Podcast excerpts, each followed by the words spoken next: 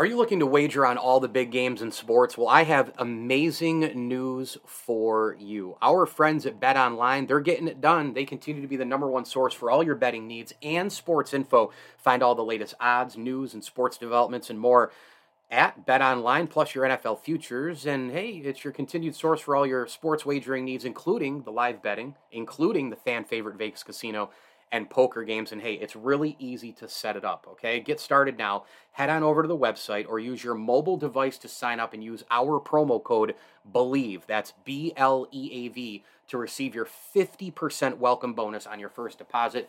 Bet online where the game starts.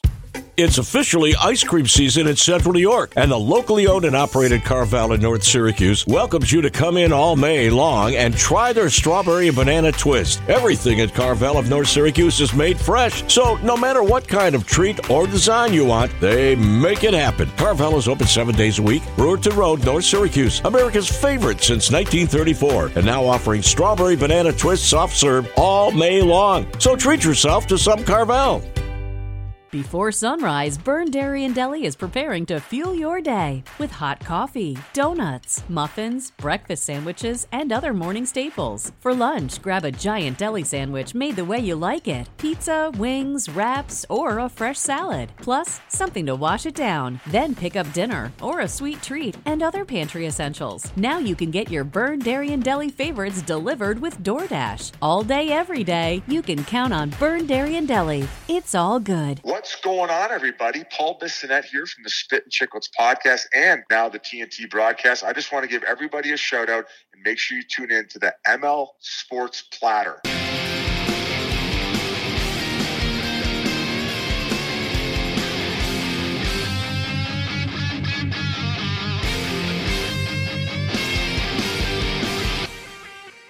The ML Sports Platter is back with you all over the major platforms. Go ahead and download, subscribe, leave feedback, and a five star review. You can hit me on Twitter as well, at Mike L Sports. We've been hitting some huge numbers the last month, month and a half. So keep sharing, keep listening, keep downloading, and uh, follow the show uh, on your smartphone device where you get podcasts all over the place. We are brought to you by Byrne Dairy, Stanley Law Offices, Bowers and Company CPAs and our terrific friends over at Barks and Rec Doggy Daycare, Route 11 in Cicero. If you're in and around the central New York area, bring your pup for a day of play at Barks and Rec. They also have overnight stays if you're uh, you know heading out for a little quick weekend trip. Uh, they will uh, wash and bathe your dog if needed as well. Barks and Rec Doggy Daycare, the official doggy daycare of the ML Sports Platter. And I do want to throw a tip of the cap thank you as well to the Swan and Whitaker families, as well as Rosie's Corner and Brewerton Ace Hardware for their support of the platform. Uh, in a few minutes, I'm going to play a crossover episode from the Pandemonium podcast. I had Mike Catalana on. He's been covering the Buffalo Bills for decades, and we got into all sorts of great things OTAs, breakout players this year, um, you know, the slot receiver position, how that's looking, the offensive line, how good they can be, uh, you know, the potential of some of the rookies. Uh, Mike gets into his favorite draft pick. Um, so all of that is upcoming. That is a crossover episode from the Pandemonium podcast and the Built in Buffalo podcast network. But I wanted to spend a couple of minutes here before that and just kind of get into Tiger Woods and you know what what's next for Tiger Woods. Um, I think that Tiger came back too early. Now listen, there's no one, you, me, media, okay, other media, uh, uh, family, friends. Nobody's going to tell Tiger Woods what to do. Okay, he's his own guy. He's a billionaire. Okay, he's the greatest golfer of all time. Um, nobody's going to tell him what to do. Uh, if he wants to play, if he wants to gut through it, if he wants to play and deal with pain, then he's going to do it. Um, and I feel like he did do that uh, at the PGA Championship. And you know, I think he he you know obviously I think he paid for it. Um, you know, I, I thought coming back from, you know, that soon to just play the Masters, I thought was really, really a tall order. And then, you know, he proved us wrong by, you know, playing and having a great first day and then making the cut. And then he was brutal over the weekend. But I just thought to myself, he's just out there to prove that he can swing the club a little bit. Uh, swing the clubs, and he's not going to win this tournament. Um, people thought, oh, maybe after Thursday. Ooh, I never once thought that he could um, because I just didn't think his body would hold up for four days, and that was what happened. he goes to the PGA. You know, he's slogging through. He's hanging in. Um, you know, and and obviously it was just a really really um, you know hard hard round for him. Um, you know, round one was certainly um, you know he started bogey bogey, then he went birdie bogey, and then bogey bogey on eight and nine, and then he birdies ten and fourteen. You're sitting here going, okay, you know, here we go again with Tiger. He's battling through.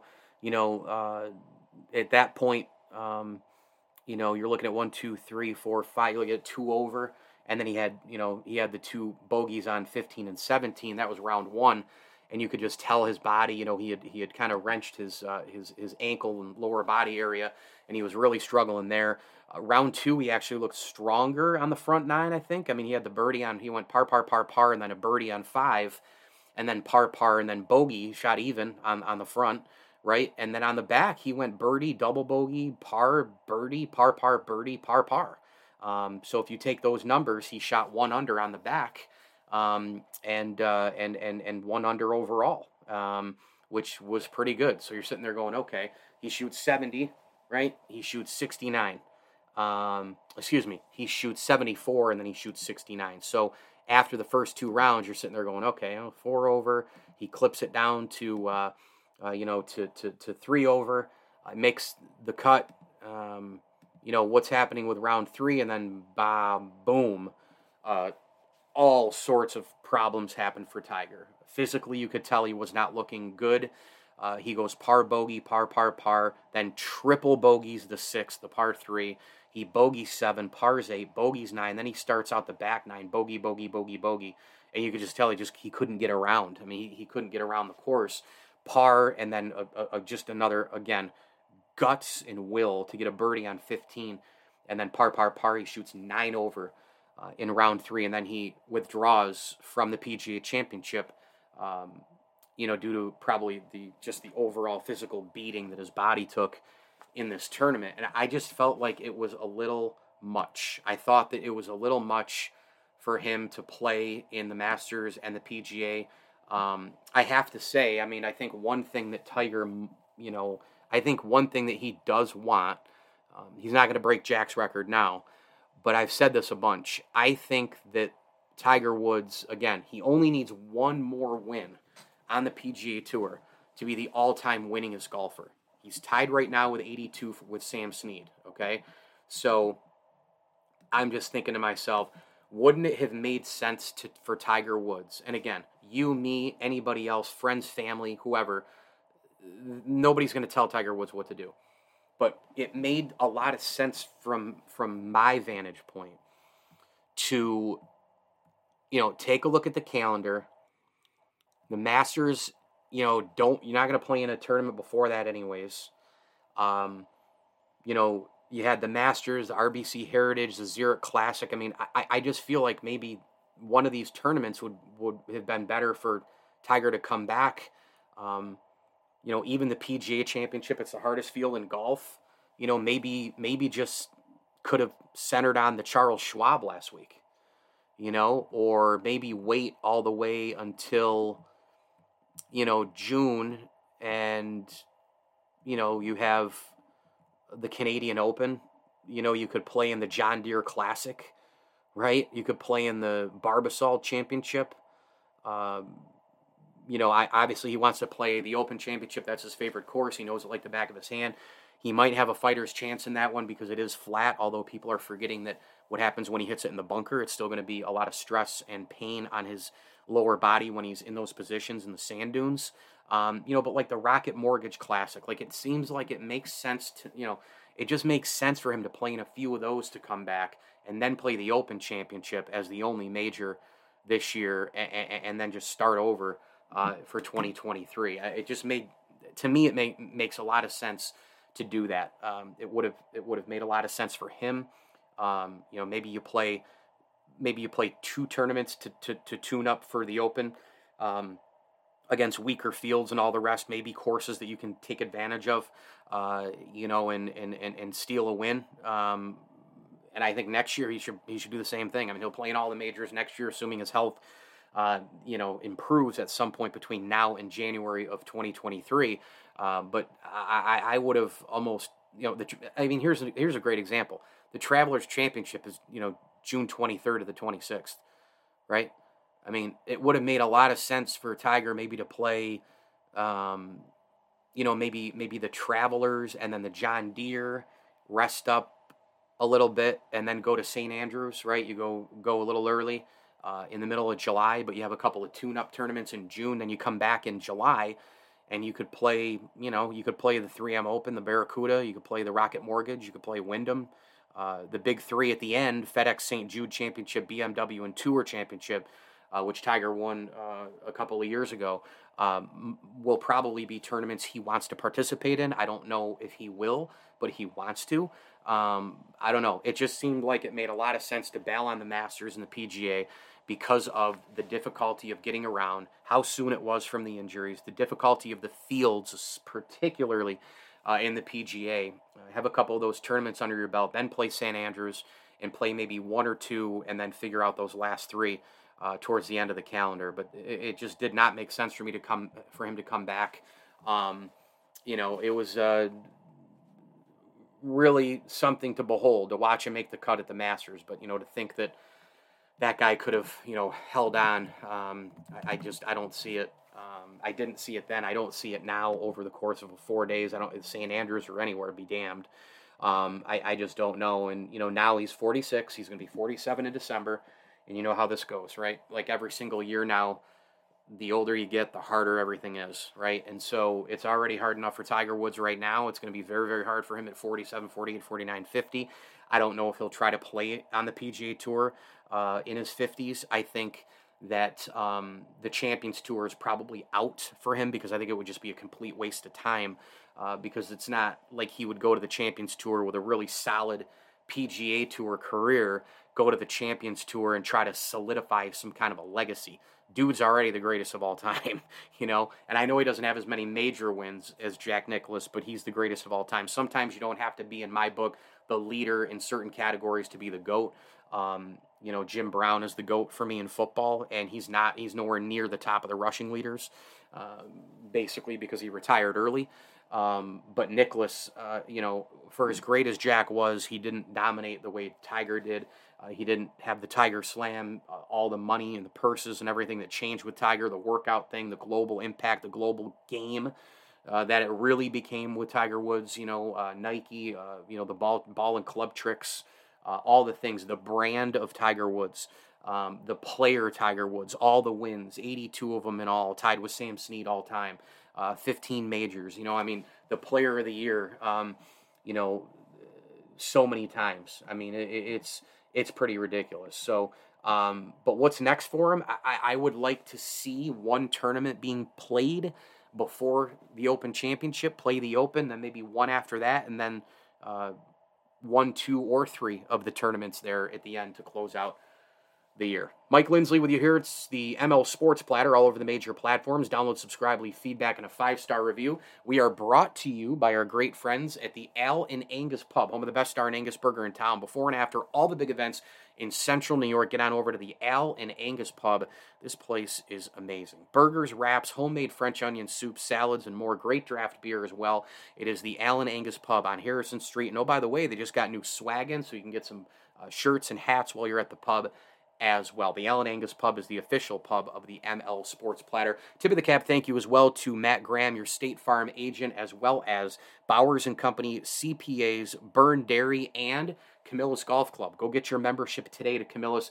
Play Camillus if you're in and around the state of New York, and of course, 18 holes of championship golf, great food and drink before, during, and after your round. And you can also book your tournament there as well. Camillus Golf Club is the official golf course of the ML Sports Platter. Well, as promised at the beginning of the program, I'm going to play you right now a Pandemonium podcast crossover from the Built in Buffalo Podcast Network. Mike Catalana the Buffalo Bills insider from the awesome city of Rochester, joined the show. And we got into everything from OTAs to Josh Allen to the strength of the offensive line to Mike's favorite draft pick to expectations uh, in 2022 uh, to, to the Jordan Poyer situation and on and on. We covered it all. A to Z Buffalo Bills. Here's Mike Catalana on the Pandemonium Podcast, part of the Built in Buffalo Podcast Network.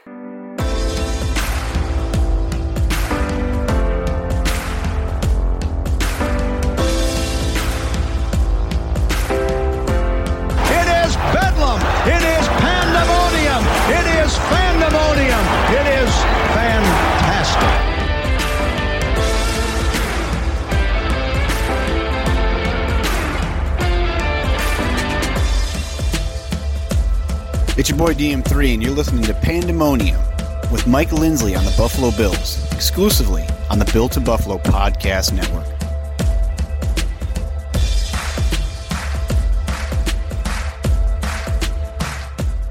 What's up, Bills Mafia? I'm your host, Mike Lindsley. Make sure you hit me on Twitter at Mike L Sports and follow us all over the social channels here with the Built in Buffalo Podcast Network. We are growing each and every day, so make sure you follow us at Built in Buffalo underscore, uh, and you'll get awesome compilation videos. Every touchdown of Josh Allen's 2021 campaign was just put together. Articles galore, content galore, shows galore, you name it. It's seven days a week Buffalo Bills coverage. So make sure you do, in fact, follow us all over the place on social media. I am thrilled to bring on to the Pandemonium podcast uh, a good pal of mine. He's been crushing it covering the Buffalo Bills for decades. Uh, 13 Wham and Fox Rochester sports director.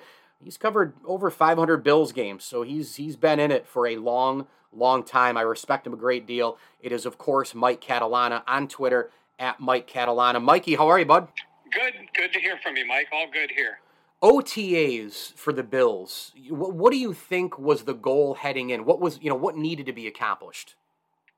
You know, I think uh, it, there's some transitioning coaching wise, and I think that's a big part of it. Look, um, we can make a big deal about some of the veterans and you know who's there, who's not there, uh, but I think it's more about comfort level for the coaches and and let's be honest, the newer players too, the, the coming in sort of getting a head start.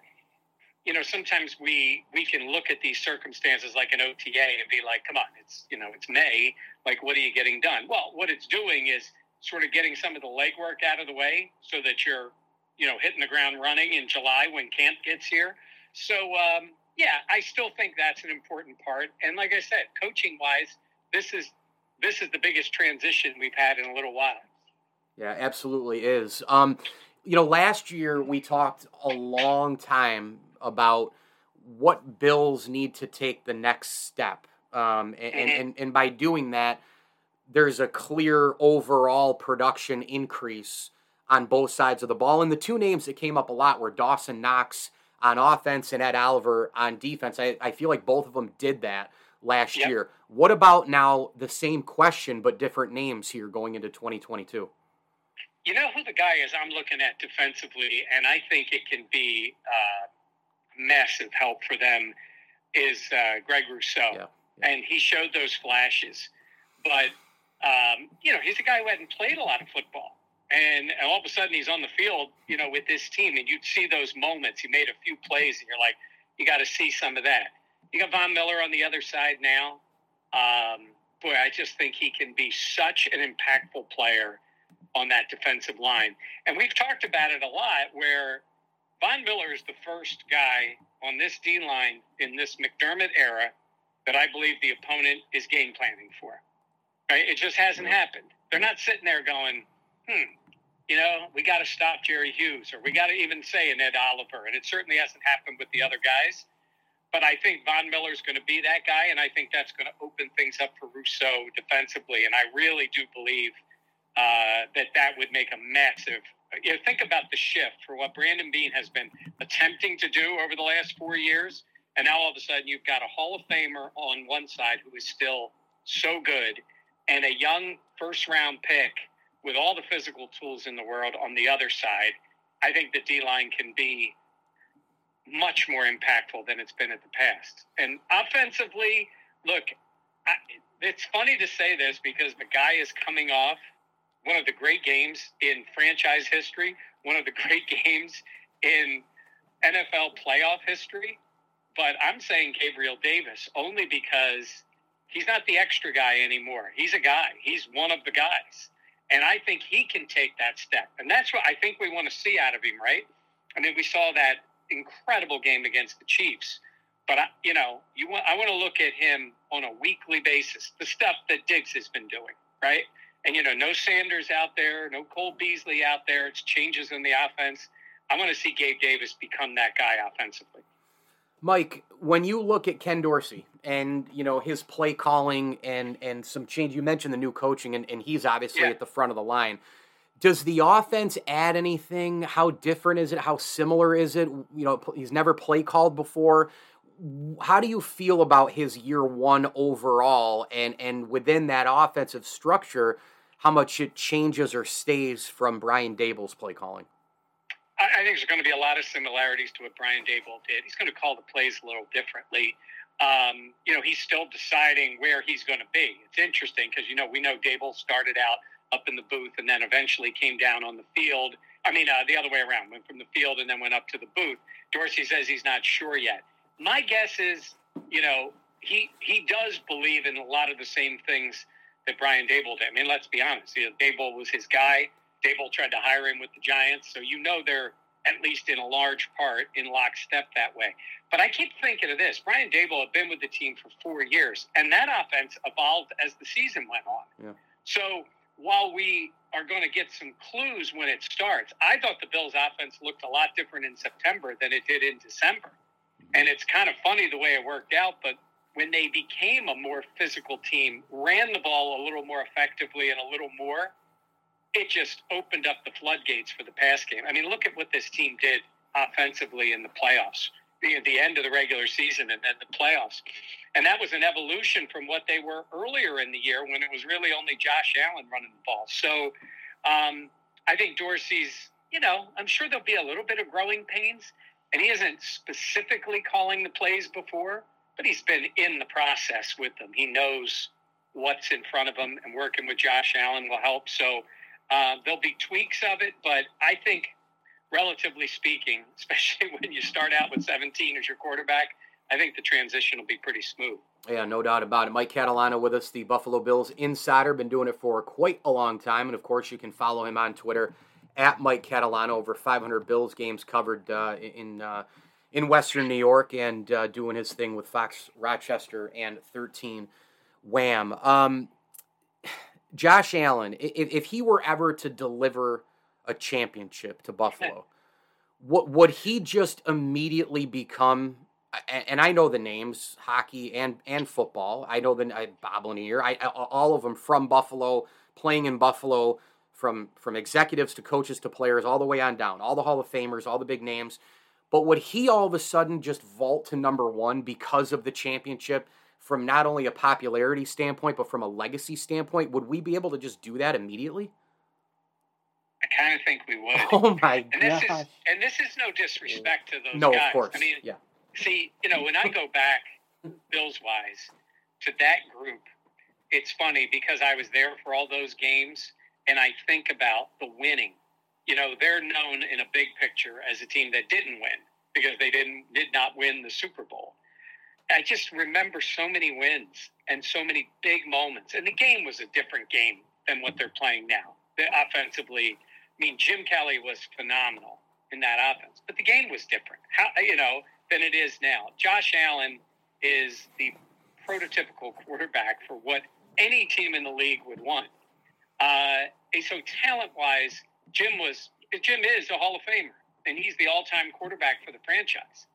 But talent wise and skill wise, Josh Allen is one of the most talented players I've ever seen play the position, let alone just in Buffalo. Now, he hasn't done what he needs to do in order to become that guy. But the one thing Jim couldn't do, and Thurman and Bruce and Andre and that whole group, was get over the hump and win it. And we have that feeling, don't we, that if this team wins it, it's going to be because of Josh Allen, mm-hmm. right? You know, there's guys who you can win with, there's guys who win the games for you. Josh Allen is that guy. He was the best player in the playoffs last year. It's just a shame he didn't get two more games to show it. And I believe fully that that team would have won the Super Bowl if they beat the Chiefs. They were better than the Bengals. They were better than the Rams. I think they would have won it. So it was set up for him last year. If he does it now, yeah, I think he's going to become that number one guy, and and his legacy will always be the guy that broke through.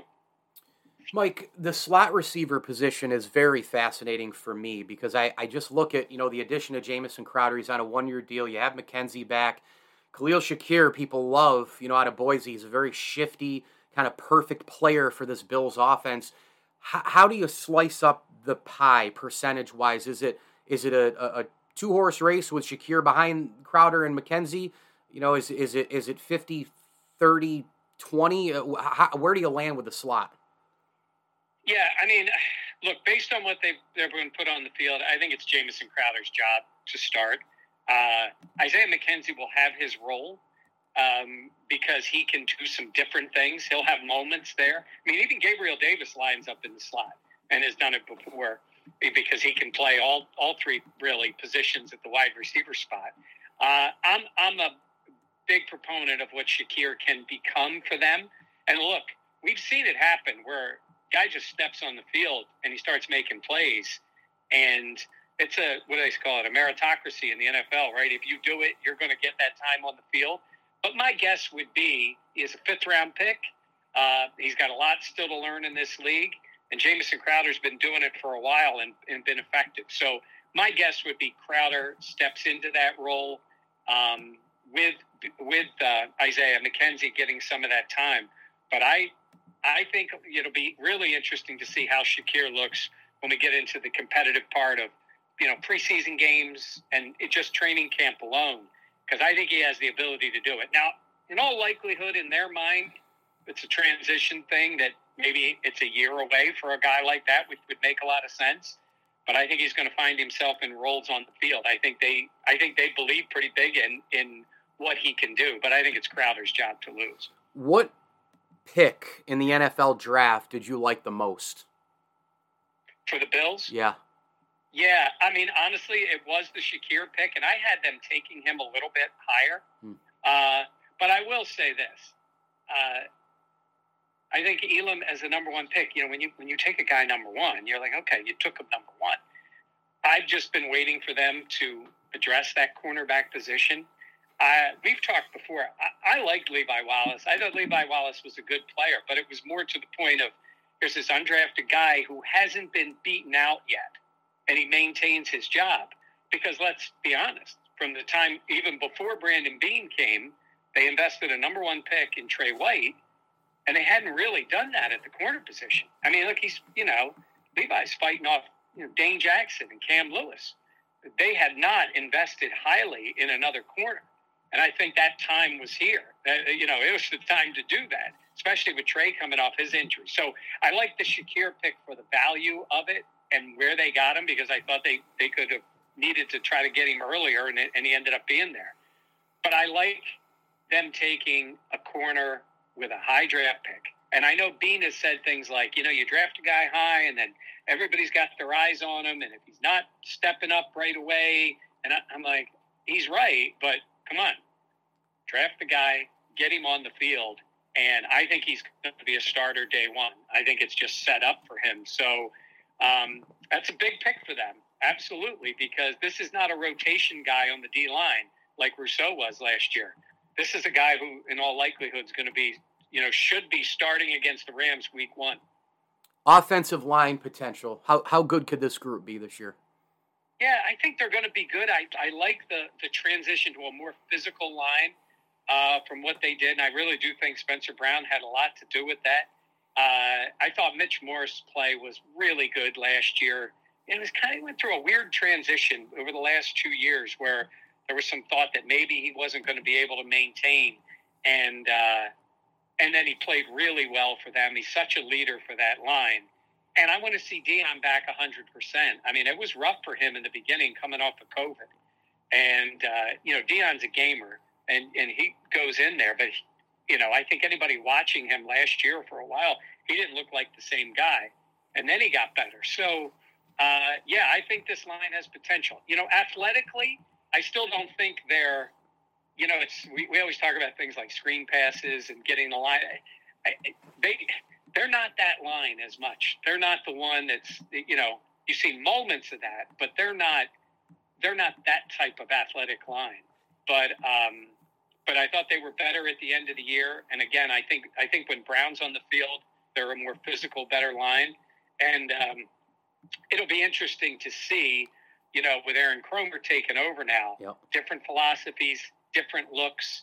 Um, a guy who's been a coordinator, been an offensive coordinator before. And look, Sean McDermott picked him. He and Beane picked him as the offensive line coach. There's certain things they want to see, and I believe running the ball, even though like Dan Fates who works with me gets all worked up when we talk about the run game. And I always say this. I'm not talking about being a running team. I'm talking about running the ball better when you need to. And I think Aaron Kromer can help them with that. And this this offensive line could be in a position to establish that earlier than they did a year ago. They're obviously just trying to get the damn thing back on the tracks, you know, with the Giants, clearly. But they have Joe Schoen, they have Brian Daboll. Um, I thought they had a tremendous draft, but again, a lot of work ahead of them uh, just to get the thing back chugging again. Do you feel good about the direction of the New York Giants? Yeah, I, I you know, I'm a big Daboll fan, and um, you know, as far as Joe Schoen, it's it's a little bit different. I mean, I, you know, we've heard the way Brandon Beane has spoken about him. He has an excellent reputation, and now he's getting his shot. We didn't really get a, a knowledge of how impactful he was, but if you listen to Brandon Beane, Joe Schoen was vital guy for him. Yep. So that's a pretty good, you know, sign of what he can do. And I just I love the way Daboll handles players. I love the way he he treats them. I love the way he builds trust. And I think that's been something missing with the Giants. Now, if you think about the building of the Bills, you know, they came in, Tyrod as a quarterback, and tried to build up this team. And you remember that team that broke the drought. Mm-hmm. That, that was not a great team. No, it wasn't. But they found a way to get it done. Then they re upped the next year, got Josh, Tremaine Edmunds, started to build again, took a little bit of a step back and had their guy and then build around him. I, I think they're going to have to figure out pretty quickly, and I think they will, that Daniel Jones isn't the guy. Um, and if that's the case, you know, maybe he's serviceable this year. Maybe he wins in some games, you know, based on better coaching than they've had. You know, Joe Judge was a disaster, I thought. But uh, if they do that, you could see some of that progress, and then they go get their guy in the draft next year. I got a couple more for you. Um, as far as the, the the secondary goes, and we, we talk about Elam, who obviously I, I agree with. I think he's going to be a day one starter. Um, the safety position is, is, such a concern right now because of the Jordan Poyer situation uh, and, and, the future. I, I, don't think any Bills fan wants to even imagine a world without Micah Hyde and Jordan Poyer with what they've meant to that team. Um, yeah. How concerned, two parter, how concerned are you about the Jordan Poyer situation? Do you feel that there is a bright future because of Brandon Beane and how this, you know, this this regime sort of builds rosters?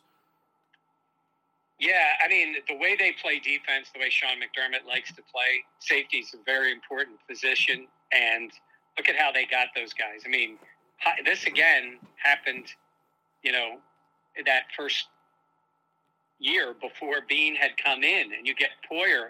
You think about what they did that first year, and bringing in Tre White and Poyer and Hyde alone just for the defense and the way they did it. But you know, Poyer was uh, uh, I, it's unfair. He was kind of a nobody, right? He had been injured. He was a seventh round pick, and then he comes in, and the two of them together had just been that good. Now, look, I tell people this all the time. You know, neither are the OTAs.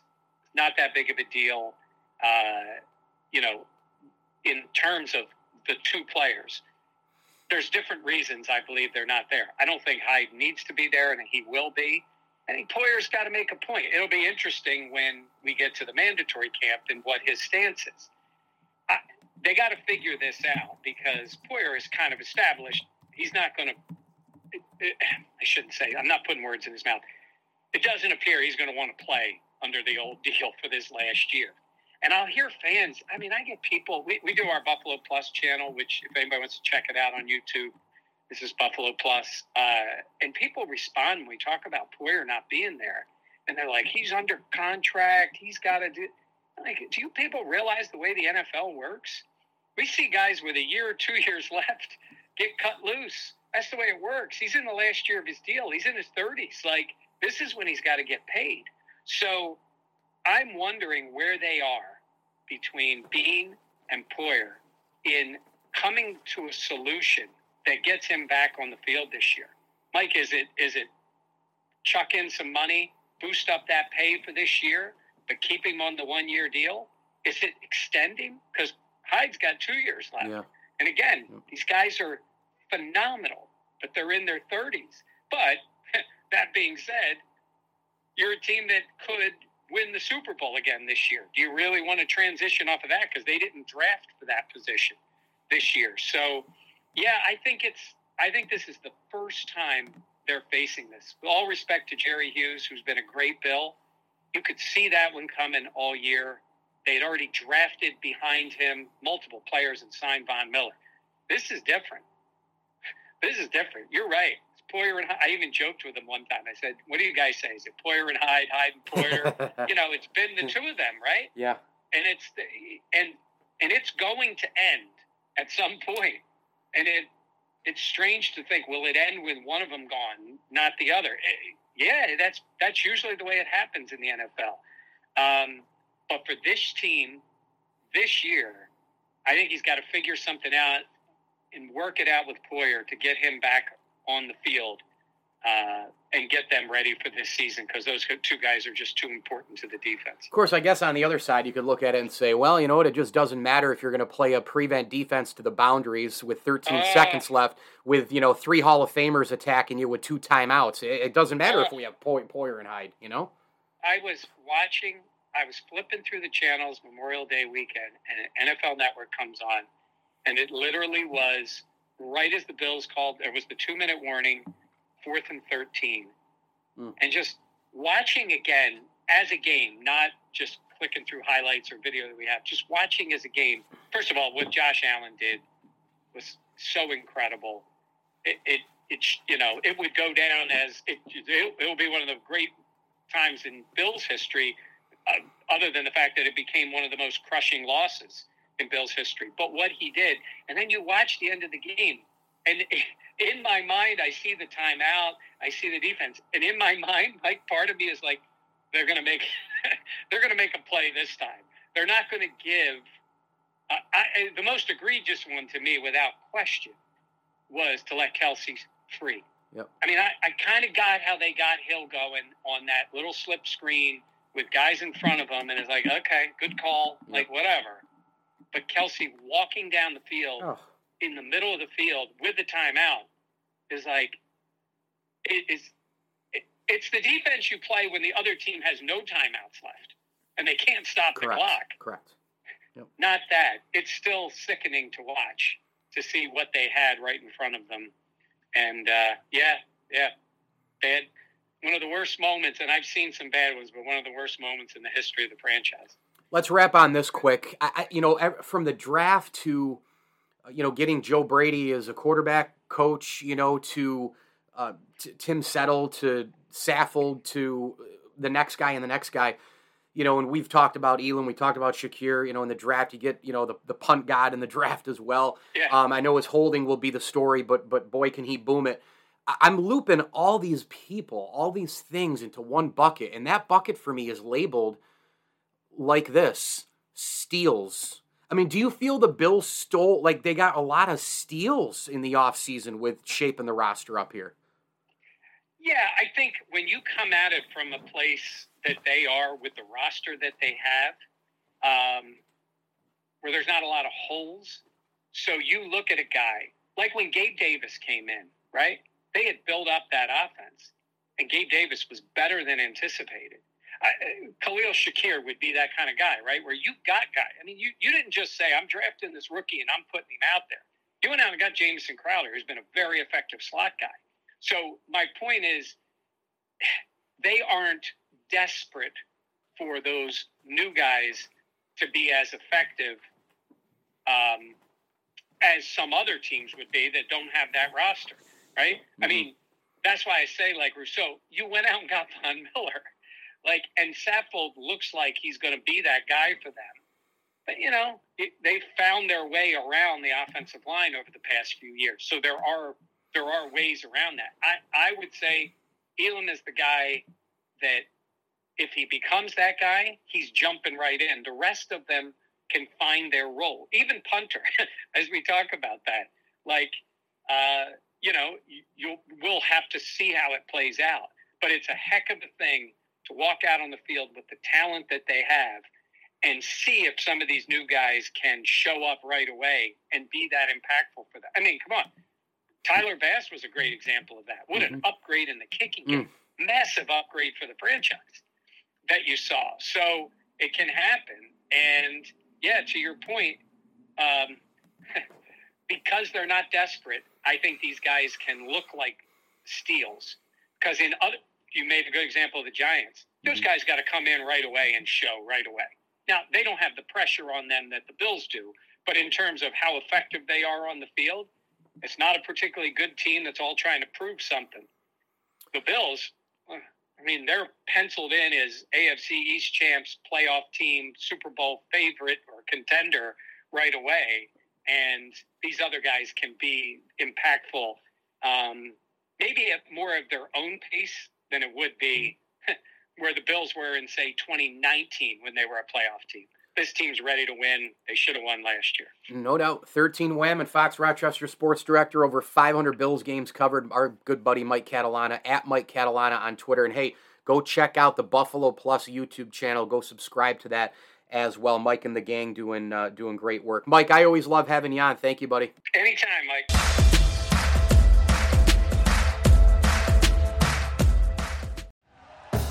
Thank you for listening to Bleav. You can show support to your host by subscribing to the show and giving us a five star rating on your preferred platform.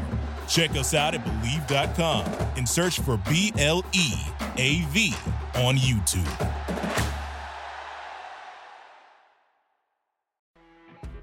You know, when you're listening to a true crime story that has an unbelievable plot twist that makes you stop in your tracks?